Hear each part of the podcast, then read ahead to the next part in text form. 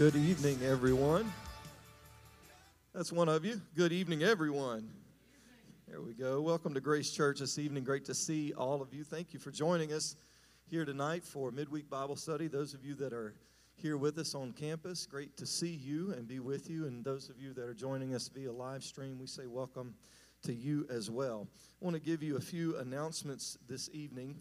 Uh, first of all, we want to remind you that uh, Friday, August 18th, the sections Section 2 Children and Youth Rally will begin at 7 p.m. And also on Sunday, August 20th, move the mission sale in the lobby after service. And if you, this is a bake sale, and if you would like to bake something and contribute to that effort, we ask that you please contact Sister Tanya Coley and coordinate with her. And as always, you can stay up to date with the things going on around Grace Church via the church app or by clicking on that events tab on our website. I'm going to ask you to stand with us this evening uh, just for just a moment. We want to bring uh, a special request, and it's been um, requested by uh, Sister Lakin that we pray for her mom, Tricia.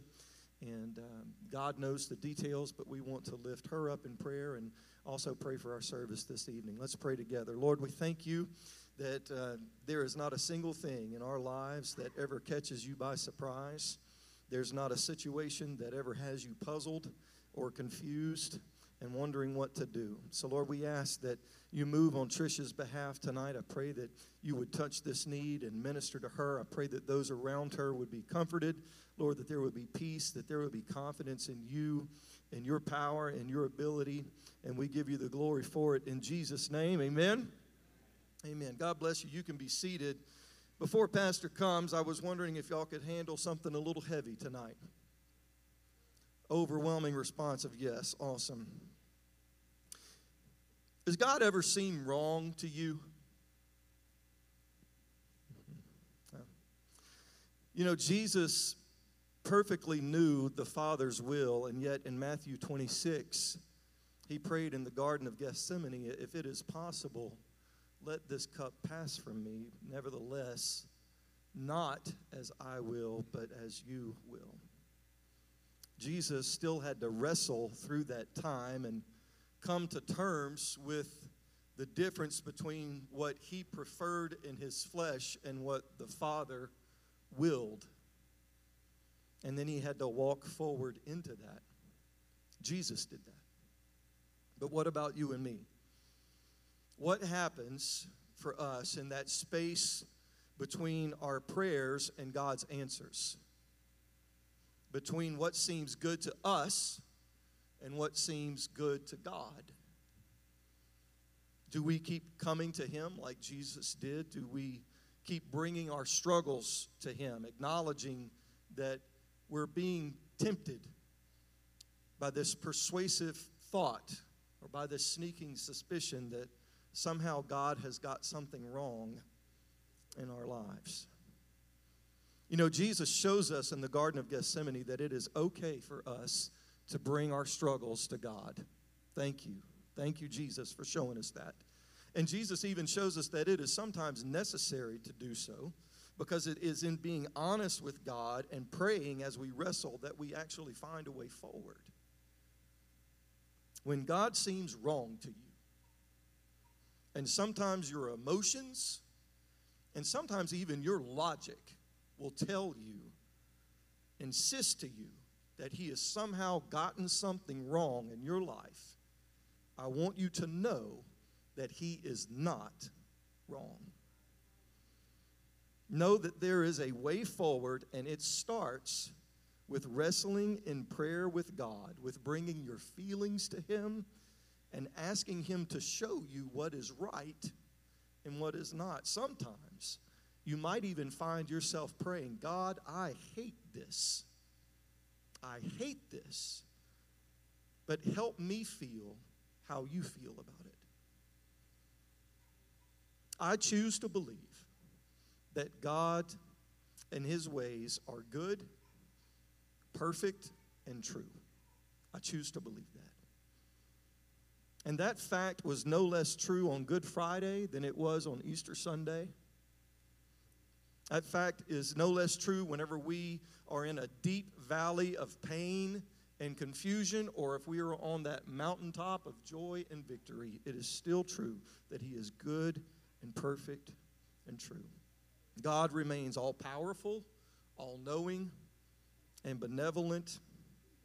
And in my experience, Grace Church, God is worth trusting. The story of Christ's suffering on the cross tells us that it is possible to look at life and what is happening at that moment and gain no understanding of how this can possibly be right, but yet still trust God that somehow it is. Christ's death on the cross shows us that. Y'all think about it. God bless you this evening.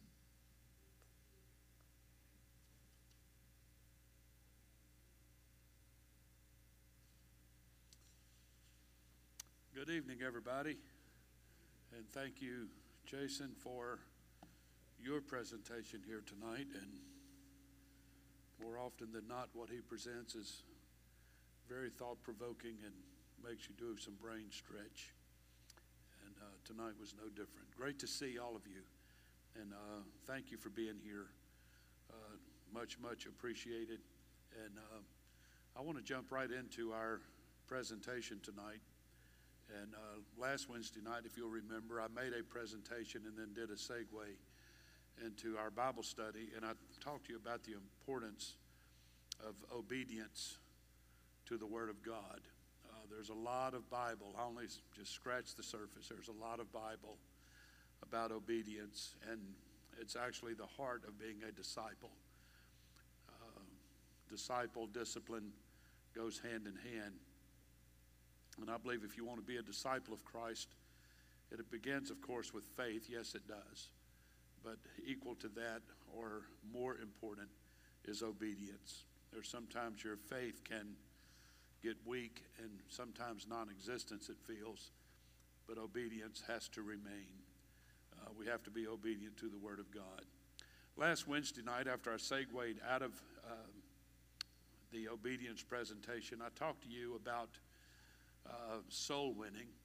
Uh, Wednesday night before last, I concluded that Bible study with, with reaching people, reaching people with the gospel, and it's something that you will begin hearing more and more from our pulpit and uh, as the Lord leads.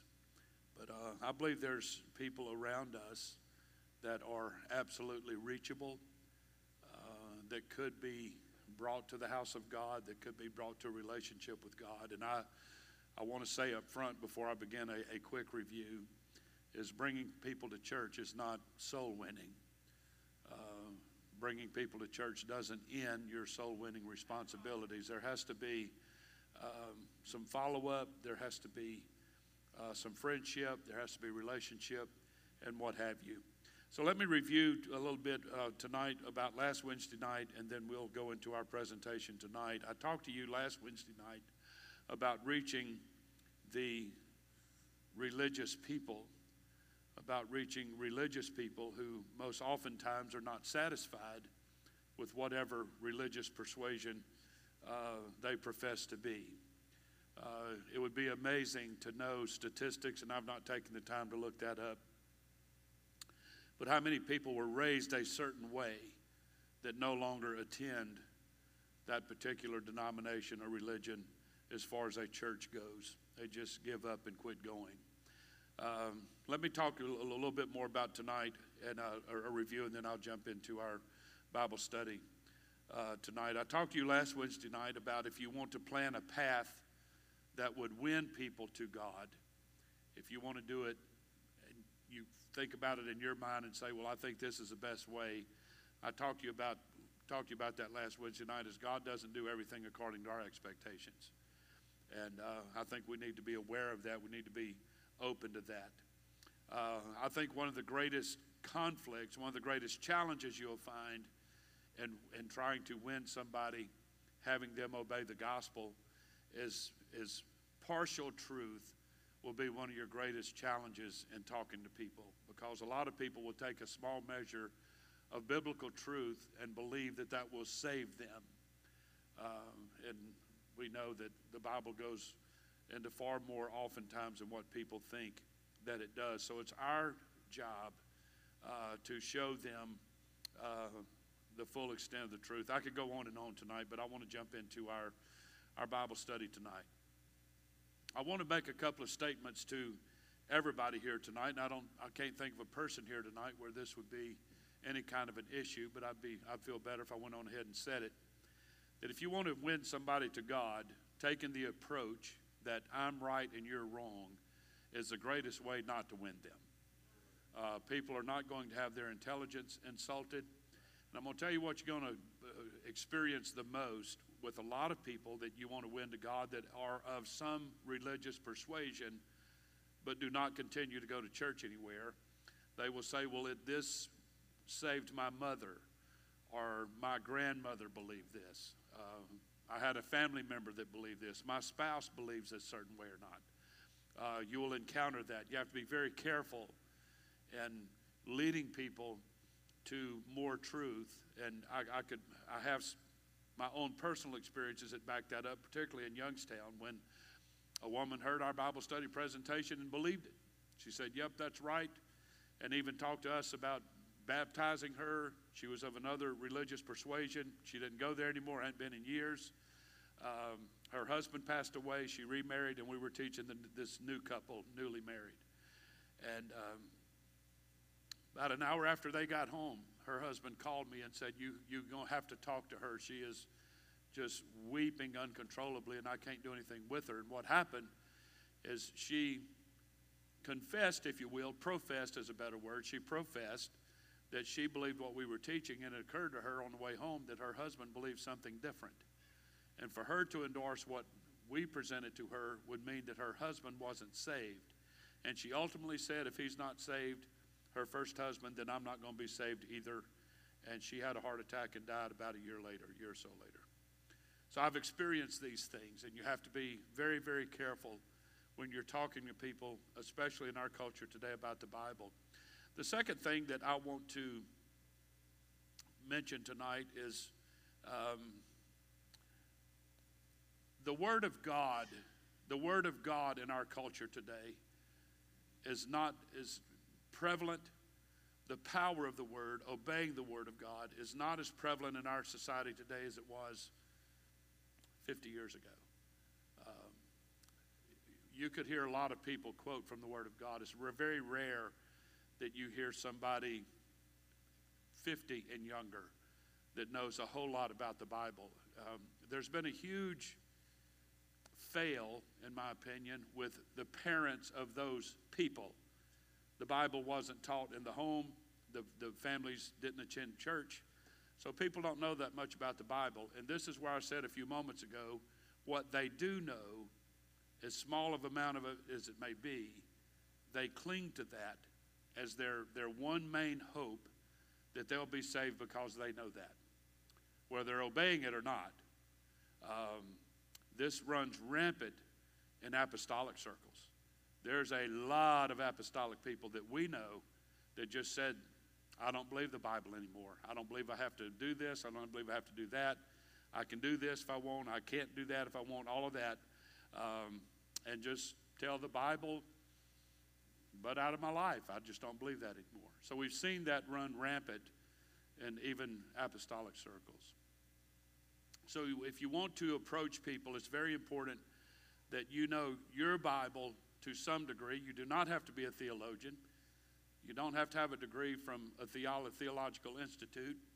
Just, just know your Bible. And the, earlier this year, sowing seed for what was coming later this year, I went through two or three Wednesday night Bible studies showing you what Jesus taught and how the, uh, the apostles embraced it, how they interpreted it, how they presented it. It's on our church website if you want to go through a little re- reminder course. If you could just know that much, it would help you in showing people uh, a clearer way, a, little, a, a more excellent way. Um, so it's important that you know that, but you don't have to be a Bible scholar. But the greatest thing you can present to someone in soul winning is your testimony. Uh, people cannot argue with what you've experienced and what has happened to you. So, to begin tonight, I'll ask the question about what about all the good Christian people? And I say that with all reverence and respect. Um, what about all the good Christian people? Um, is it fair? Brother Jason kind of went in this direction a little bit. Is it fair for God to exclude all these good, sweet Christian people that we know from his covenant on a mere technicality? Is it fair for God to do that? And if they're not in covenant with God, as the Bible teaches, then why do they seem to be so blessed by God? The answer lies in a beautiful Old Testament type, typology. Um, there were two sons that was born of one man, born of two different women, born of uh, one father, a mother of one, another mother of the other, but only one of those babies grew up to be what was referred to as the son of promise. How does that happen? I want to spend a little time tonight. As a matter of fact, most of my, my presentation tonight on this story that all of you know so very well. In Genesis chapter 17, verse 20, uh, this won't be on the screen unless they look it up real quick, but it's okay. I didn't highlight it. In Genesis 17, verse 20, um, the Bible said, As far as Ishmael, I have heard thee. Behold, I have blessed him. This is God speaking. Concerning Ishmael, he said, God said, Behold, I have blessed him and will make him fruitful and will multiply him exceedingly. Twelve princes shall he beget, and I will make him a great nation. Everybody hear that? This is with Ishmael. And you listen to that and you say, What is God doing? That's not the promised son of Abraham. But the next verse explains it. So let me read it this way As far as Ishmael, I have heard thee. Behold, I have blessed him.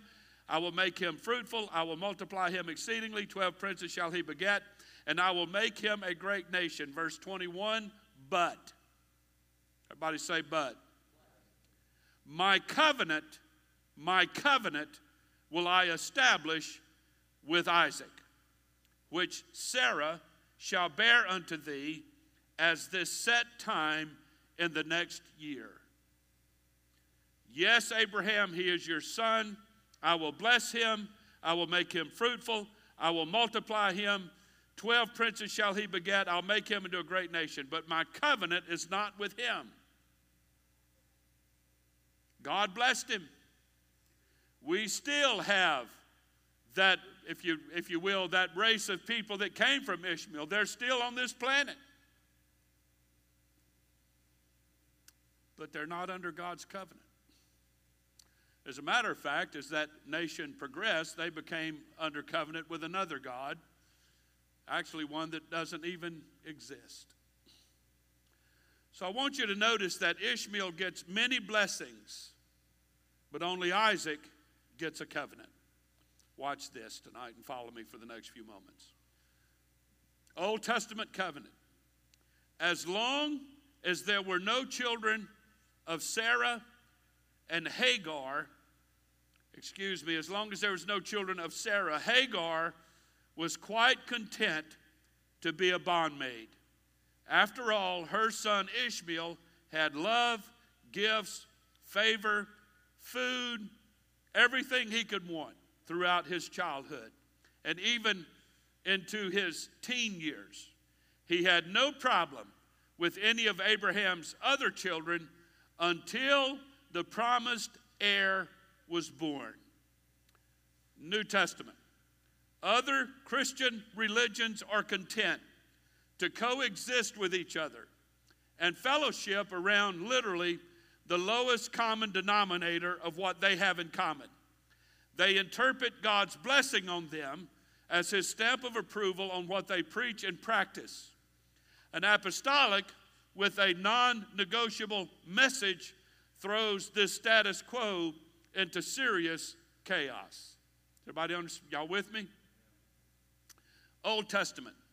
Hagar, Abraham's bondmaid, Keturah, his wife after Sarah died, and all the other women that had relationships with Abram, according to Genesis 25, 1 through 6, had a much easier time of conceiving a child than Sarah did. But when Sarah conceived, she gave birth to the son of promise because the relationship was according to God's covenant. New Testament covenant. It is apparent that many other religions and groups have an easier time giving birth than the apostolic church because they preach a gospel that appeals to the flesh. Yes, they do. But if people are not being baptized in Jesus' name, no one is getting into the covenant, no matter how large the crowd. That's Bible. Everybody say amen. Old Testament covenant. covenant. Hagar's roots, Abraham's bondmaid, were in Egypt. That's where she came from, a type of sin. And although she had a one time intimate moment with Abraham, she knew her son would never have a covenant. Only the legitimate son of a, of a legal relationship, legal according to God's plan, had that. New Testament. Occasional intimacy with God that begets children after the flesh is no substitute for covenant relationship. The children of the bondwoman are fascinated by their Egyptian roots, and they all do what they do is, for the most part, Egypt friendly. Old Testament covenant. It took the birth of Isaac to bring out the true nature of Ishmael. It took the birth of Isaac to bring out the true nature, nature of Ishmael. Imagine a 16 year old being so jealous that he would viciously persecute a three year old just because he was the heir. Ishmael, like his mother, had his roots in Egypt, and they were never eradicated and still aren't. New Testament. The watchword for a modern religion is tolerance without absolutes. That is so prevalent of so many religions. It doesn't matter what the Bible says. We have to be tolerant. I can tell you tonight, and I have taught it from this pulpit many times, if you choose to believe the Bible, it says things in black and white, very specific, very to the point, and a lot of wonderful religious organizations pay no mind to it. Doesn't matter because if we start preaching and teaching that, we're going to lose too many people. I know of pastors that have said that. I cannot preach the Bible because I'll lose too many people out of my church. I've had people tell me if you would quit teaching so much of the Bible, Grace Church would grow and grow and grow. That's been since we've been here in this building. So, the watchword for modern religion is tolerance without absolutes. A thin veneer of brotherly love covers the vast quagmire of conflicting doctrines and beliefs. That is, until God's absolute plan of salvation is preached, then the true fighting nature of the bondwoman's son comes out. Old Testament. The last straw was when Ishmael mocked Isaac. The day that Isaac was weaned from his mother, when he graduated to solid food, now he was to be taken seriously.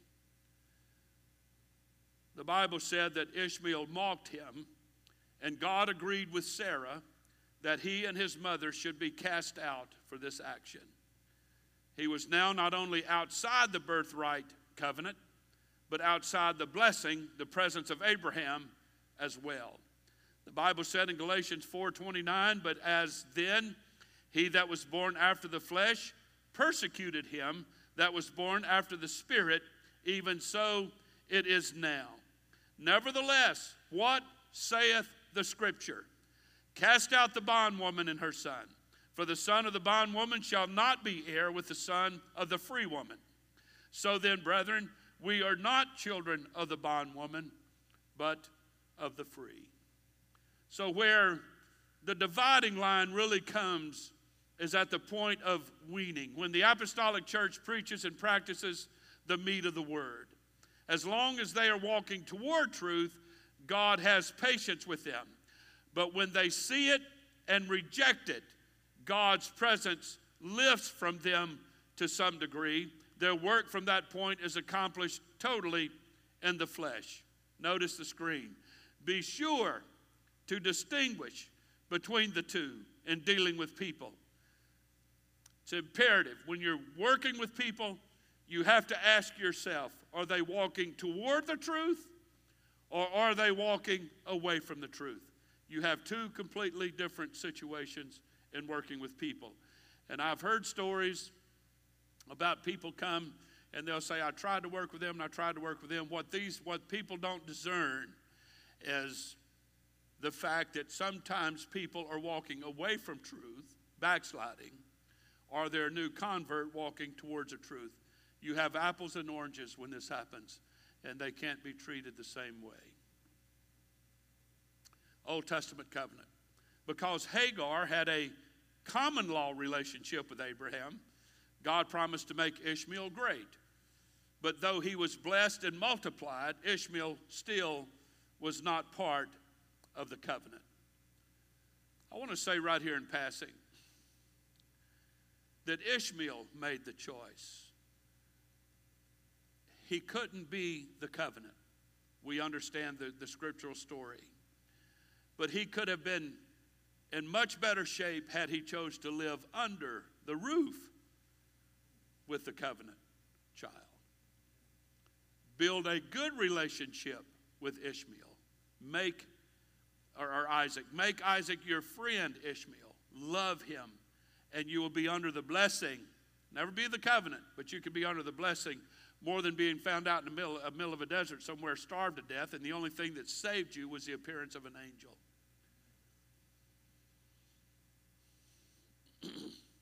Y'all with me so far? Everybody needs to understand tonight God's blessing is never a sign of his blanket approval, but of only his inherent goodness. God always meets faith wherever he finds it. He will always meet faith wherever he finds it. But crowds, miracles, and blessings are not the seal of the covenant. It's not. If you were in my Sunday school class Sunday, you would know what the seal of that covenant was, and it was Isaac being circumcised. That never happened with Ishmael, and never has happened with that race of people. They have never come to terms with the requirement, the sign of the covenant. What is circumcision in the New Testament? Circumcision was replaced in the New Testament covenant with water baptism in the name of Jesus. And it's amazing to me that that's where people draw the line today. They'll even receive the baptism of the Holy Ghost. But being baptized in Jesus' name is an issue. I, I don't understand it. Old Testament covenant. The prophetic command to barren Sarah is to rejoice because she ultimately ends up with more children than Hagar. That's because only covenant children count in God's sight. The Bible said in Galatians 4:27, "For it is written, Rejoice, thou barren that bearest not; break forth and cry, thou that travailest not. For the desolate hath many more children than she which has an husband." New Testament covenant, the application of that. The prophetic picture of the end time is one of rejoicing for the apostolic church because of the great revival God is bringing. It is not time to think small because you have been intimidated by the bondwoman in the past. It is time to enlarge our thinking. We have, I believe with all of my heart tonight, we have the covenant message. So this narrative re- revolves around the themes of prosperity and land. Abraham was called by God to leave the house of his father Terah and settle in a land which was already settled by the descendants of Canaan but God promised it to Abraham and his posterity. Yes, he did. Various candidates were put forward who might inherit the land after him, but all were dismissed except for Isaac, Abraham's son, by his half sister Sarah. Abraham purchased the cave of the patriarchs at Hebron as her grave when she died, thus establishing his right to that land. In the second generation, Abraham's heir Isaac was married to a woman from his own relatives, thus ruling the Canaanites out of any right to his inheritance. Abraham later married Keturah and had six more sons, but on his death, which he was buried beside Sarah, it was Isaac who received all Abraham's goods. It was Isaac that received all of Abraham's goods, not any of the other children of Abraham, while the other son received only gifts, the Bible said. In Matthew 19 24, Jesus said, And again I say unto you, it is easier for a camel to go through the eye of a needle than for a rich man. We all read this and, and we have our, our interpretations, but I want, I want to give you the, the, the, the, the Greek definition of it. It's from a root word meaning fullness or abundance. So it's easier for a man who is has fullness or abundance. It pictures a self-sufficient, full of their own goodness, very religious person is whom Jesus is describing here. When he said rich man, it comes from a root word that means self-sufficient, full of their own goodness, and very religious. Jesus said it is easier for a camel to go through the eye of a needle Again, the eye of a needle is not a little sewing needle that you push a thread through. It was a very tiny gate that a child could barely go through. That was called the eye of a needle. So Jesus said it's easier for a camel to go through that than for a rich man to enter into the kingdom of God. When his disciples heard it, the Bible said they were exceedingly amazed and said, Who then can be saved? And he said unto them, With men these, this is possible, but with God is impossible, but with God all things are possible. Where I mentioned a moment ago that it's imperative to learn if people are coming to God or if they're walking away from God. The greatest friend of truth is a teachable spirit.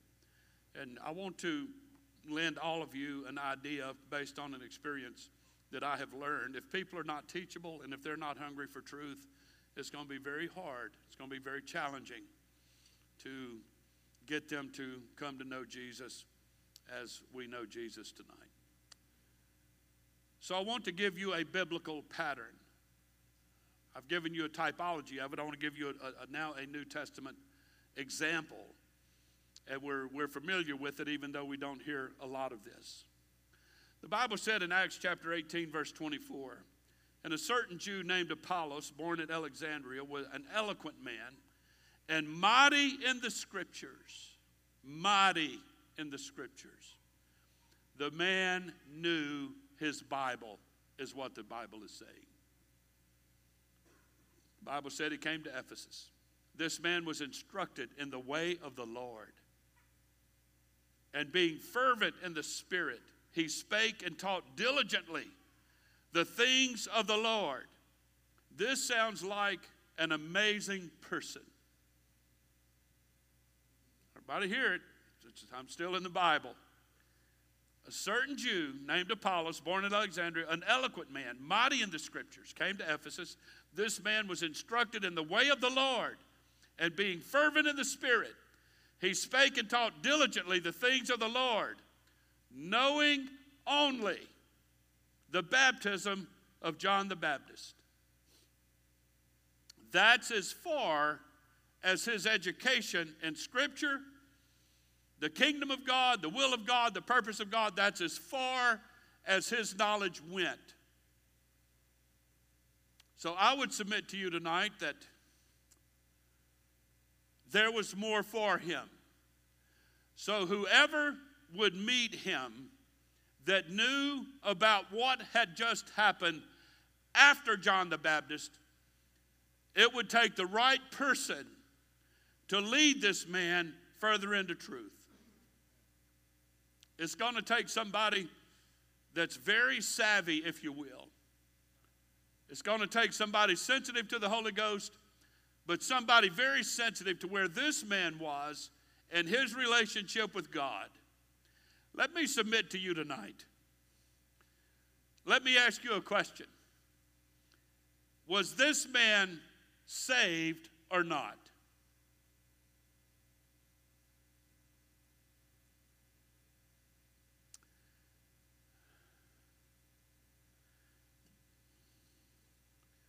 Ask some of you biblical theologians to study that for a little while, and maybe we can have some more conversation about it privately.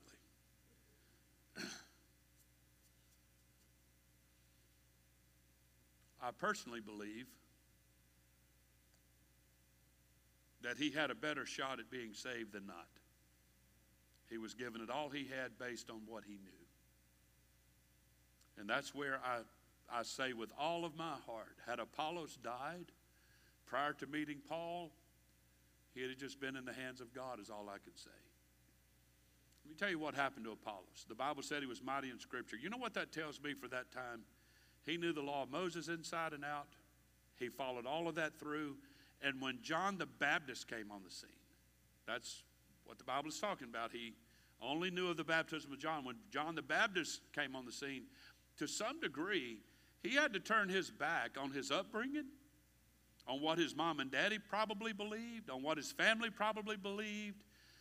And he went after this John the Baptist guy, who, in the minds of most religious people, was a kook. But the Bible said, apparently, I'm not trying to put words in the Bible's mouth, if you will, but he was baptized of John the Baptist. He had to have some element of faith, some element of revelation. I mean, John baptized Jesus for crying out loud. So there was something going on here with Apollos, mighty in Scripture, the law of Moses, all of that. He knew the Hebrew, the Greek, and all of that. He knew it all. Probably far more than we do.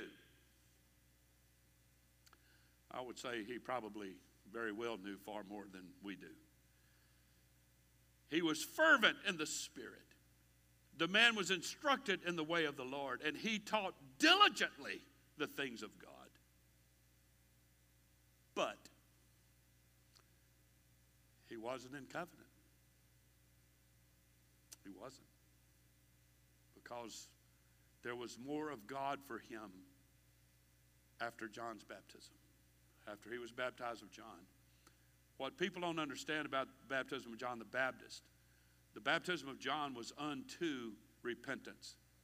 It was, it was something people did to tell them, I'm willing to repent. I'm willing to turn around and go in the opposite direction I've been going. I'm willing to walk away from my prior religious beliefs in the law of Moses. I'm going to turn away from that and I'm going to start going in a different direction. Apollos bought into that. The Bible said he's, he spoke boldly in the synagogue.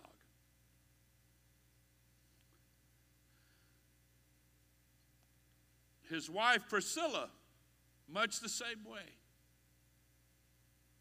They needed just a little more. They needed to be exposed to just a little bit more. There was something else that happened after John the Baptist. There was something that happened after John the Baptist that Apollos and his wife Priscilla, excuse me, Aquila and Priscilla, uh, there, was, there, was, there was some things that, that they needed to hear. They needed to hear it out. And it would take the right person to take them by the hand, figuratively speaking, and lead them down that path. And I love the, Bible, the way the Bible says it. In Acts 18:26, he began to speak boldly in the synagogue, whom when, this is talking about Paul, and when Aquila and Priscilla had heard, they took him unto them and expounded unto him the way of God more perfectly. He didn't condemn him. He didn't say, You're wrong, I'm right. He said, Come, let's talk about the Bible a little bit more and let me tell you how things are now. That may be things that you've not heard before. It's imperative that we know this. It's imperative. I have taught Bible studies where I was called out publicly in front of a class of seven or eight people in a very tiny living room, and somebody challenged me on this I'm wrong, you're right concept. And I didn't address that person publicly. I took them off to the side, and as kindly as I could, I told them why. I was so passionate in, in what I believed and taught, and they knew a great part of it anyway. So I don't debate, I don't argue, I don't do none of that. If people are not interested in the Word of God, as at least I know it, then we'll just have a nice conversation about something else. But if you are hungry, I'll be happy to sit down and share the Word of God with you, and I pray that if you're not hungry now, you will be later. The best opportunity for God to reach the religious who's not happy with their religion anymore, the best opportunity for, for God to reach these people is for a caring, concerned, apostolic person to find that one hungry heart and share with them what you have. Because oftentimes that one person will go to all of their friends and family and say, I have found more. Not you're lost and I'm saved. It's not that. I've just, I've found more. Let me show you what I've found. Let me show you what I experienced. I hunger for that to happen here at Grace Church. You win that one person. I've seen it happen all of my life. And they go to their friends and relatives and tell them. Love to see that happen but it's up to us to find that one person. And I believe they're closer to us than what we care to think if we would be cognizant and sensitive to the moment that God is providing for us. So, if you'll, the, the masses can be uh, affected. If you look at what's happening on the foreign field that we hear from missionaries every time they come to Grace Church, and if you even look at what happened in the book of Acts, the one person that affected the masses of people, and I'm concluding, in Acts 3, it was a lame man at the temple gate. In Acts 8, it was one anonymous Ethiopian treasurer, Ethiopian eunuch. In Acts 9, it was a Pharisee named Saul. In Acts 9, it was one coat maker named Dorcas. In Acts 10, it was a Roman centurion named Cornelius. In Acts 14, it was one anonymous crippled man. In Acts 18, it was one seller of cloth named Lydia. In Acts 16, it was one anonymous Philippian jailer. In Acts 18, it was one ruler of the synagogue named Crispus. In Acts 18, it was one eloquent preacher, eloquent preacher named Apollos. These are people that, that one person that God used to impact the masses. So let me conclude tonight by saying, and I want you to note what Aquila and Priscilla did not do. They did not set the apostolic message aside for the sake of fellowship with Apollos just because he preached Jesus. They did not deal with Apollos publicly, but rather privately, things that I've experienced myself. But note what they did do. They brought Apollos from where he was to where he needed to be by teaching him with a kind spirit. They connected him with other apostolics immediately. And when Paul came to Ephesus, he found a group of disciples most certainly those of Apollos who had hungry hearts. Because in Acts chapter 19, verse 2, Paul asked them the question Have you received the Holy Ghost since you believed? And they said, We've not heard as much whether there be any Holy Ghost. These people are believed to be the disciples of Apollos and God honoring the work of Aquila and Priscilla. So, once again, although these disciples believed in Jesus, Paul expected them to be baptized in the name of Jesus and receive the baptism of the Holy Ghost. This event is recorded in Acts to set a precedent as to how to deal with religious people. So I want to answer the question tonight. They had already been baptized unto John's baptism. Why wasn't that enough? John's baptism was only ordained of God to be temporary during the life of Christ. Apostolic baptism has to do with obeying the gospel, which is the death, burial, and resurrection of Christ. But more than that, John's name was nameless. Apostolic baptism invokes the name of Jesus Christ. And sometimes we have the misconception that the best way to win groups of religious people to the Lord is to win arguments, but that only isolates and furthers us from them. The best way to win groups of religious people is to win souls, and no one can argue with a changed life. And everybody said, Amen. Thank the Lord. So I want to encourage everybody here tonight in conclusion. As the old song says, Lord, lay some soul upon my heart and love that soul through me. Uh, that God would use us as a tool. And it's not going to surprise me one iota for somebody to walk in in the next Sunday or two with a friend, with a relative that says, you know what, we were having a conversation and they were going through this and they were going through that, whatever it is. And it just opened a door that I could share with them what God has done for me. And they're hungry and they want to know more about Jesus. As a matter of fact, I'm expecting that to happen in the next few Sundays to see what God is going to do. And I believe Grace Church is ripe for an outpouring of the Holy Ghost and for tremendous growth among people who are just simply hungry for more of Jesus, more uh, hungry for more of the Word of God. You believe that tonight? I do. So if you didn't grasp all that I said tonight, it was kind of a different presentation. Feel free to go back and watch it again on our website when it's posted and uh, get it in your head. I can win somebody. I just need to be careful about how I go about doing it. Taking the Word of God and just ramming it down somebody's throat don't work on, on anybody. I love steak, but I sure don't like getting beat in the face with it. Just give it to me one little bite at a time, and it'll be really, really good. So take the Word of God like that. Folks, let, Lord, let the Lord use you. Don't say, well, I can't do it. Yes, you can. I want to say to all of our married couples here tonight, to the man, if you could propose to your wife, you can witness to somebody. To the woman, if you could say yes, if you said yes to your husband, then you can witness to somebody. You say, I don't see the relevance because it takes a lot of courage to do both.